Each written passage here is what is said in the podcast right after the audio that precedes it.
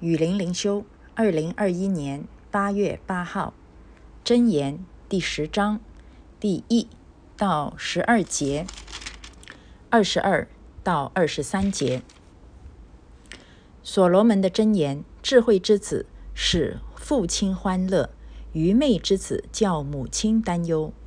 不义之财毫无益处，唯有公义能救人脱离死亡。耶和华不使一人受饥饿，恶人所欲的，他必推开；手懒的要受贫穷，手勤的却要富足。夏天聚敛的是智慧之子，收割时沉睡的是宜修之子。福祉临到一人的头，强暴蒙蔽恶人的口。一人的纪念被称赞，恶人的名字必朽烂。心中智慧的必受命令，口里愚妄的必致倾倒。行正直路的步步安稳，走弯曲道的必致败露。以眼传神的使人忧患，口里愚妄的必致倾倒。一人的口是生命的泉源，强暴蒙蔽恶人的口，恨能挑起争端。爱能遮掩一切过错。耶和华所赐的福使人富足，并不加上忧虑。愚妄人以行恶为戏耍，明哲人却以智慧为乐。这个是嗯。呃，第一句就说是所罗门的箴言，因为啊，我曾经有看过有介绍呢，说箴言虽然是主要由所罗门所写，可是呢，所罗门也啊收集了很多民间的一些的谚语和一些嗯民间的智慧之言来呃放在这个箴言里面，所以不一定呢全部都是他原创的。那这里他。呃，特地写说是所罗门的箴言，那很可能这个就是他的原创吧？啊，呃，确实啊，这个很特别，就是他整个第十章一共有三十二节，全部都是对比句，全部都是嗯呃，就是第一句是正面的，第二句就是负面的，整个都是很。工整的排列就是都是这样的，呃，两句两句的对比，啊，所以呢，我就选了其中的一半来啊来分享我的得着。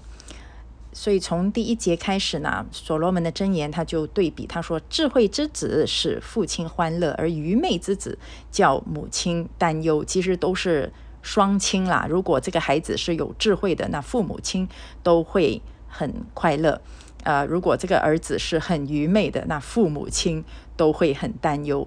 我曾经做了呃好几年的圣经辅导，真的是看到太多太多担忧的父母亲了啊。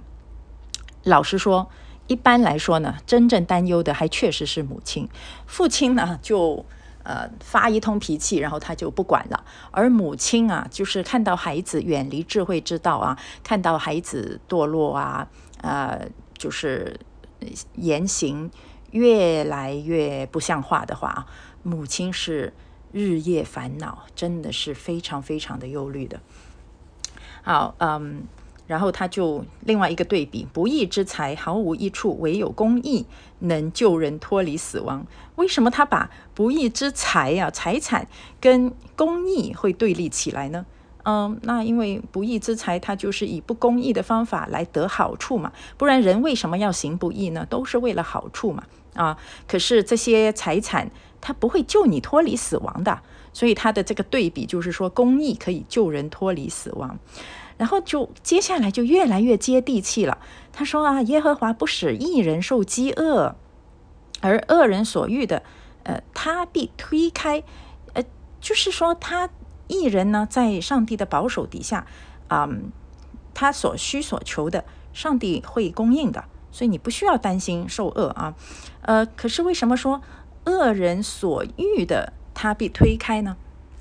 那他这个是以诗句的形式，呃，所以没有很多的解释，没没有继续来解释这一句。我的理解就是说，恶人内心真正所需要的是不会得到满足的啊，呃，手懒的要受贫穷，手勤的却要富足，这个真的是，嗯，好像是呃很民间的一种智慧哈。呃，竟然是出自这个智慧之王所罗门。呃，有时候我们觉得这个老奶奶也会讲这样的话呀，啊，所以这个就是箴言它很可爱的地方。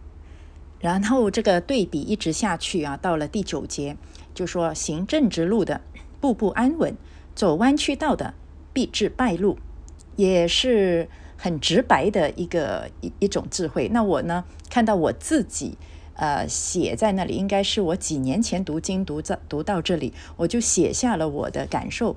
哎呀，我就写大智慧呀，怎么会是这么简单的？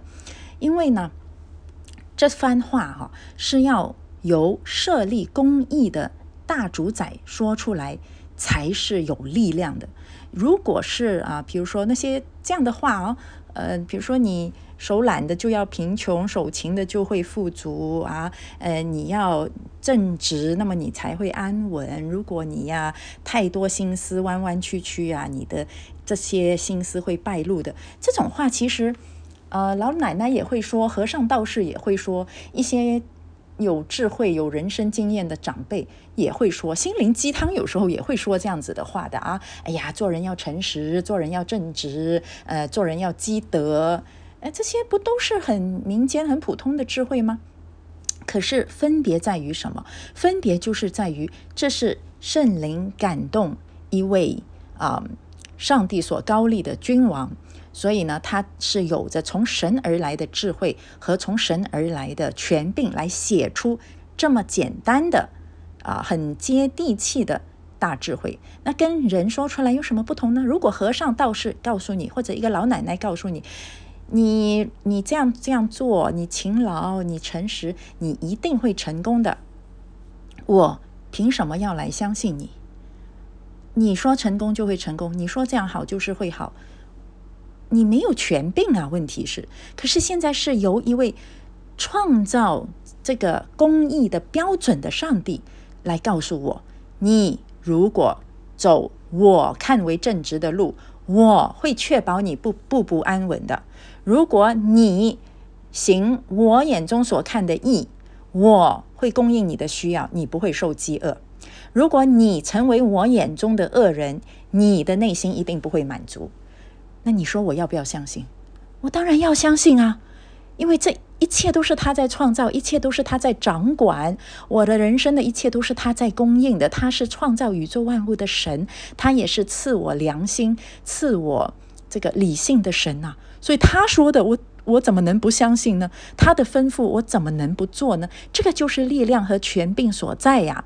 啊，所以我看到自己写的，我都忘了我有这样写过。可是我觉得确实还是，嗯，我现在也很认同好几年前的我这样写。他说，即使是，嗯，不是他说啊，是我说，即使是人间最有权威的人向我说出同样的话。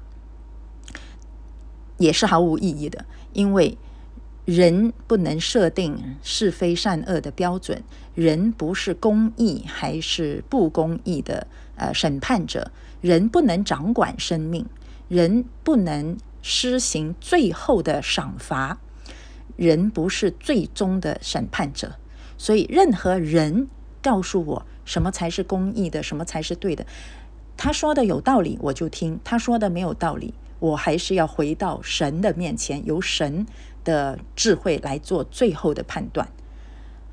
所以呢，同样很简单的话，由神来说出来，这个是带有权柄的，这个叫真理。同样，好像也是很有智慧的话，由人来说出来，这个可以是一个忠告，这个呢可以是一个出出于老人的一个呃善意的提醒。可是呢，不是终极真理，因为权柄不同。啊，那个终极标准、终极权威是不一样的啊，所以上帝在这里继续告诉我们呢，透过所罗门告诉我们说，一人的口是生命的泉源，而强暴蒙蔽恶人的口，恨能挑起争端，爱能遮掩一切过错。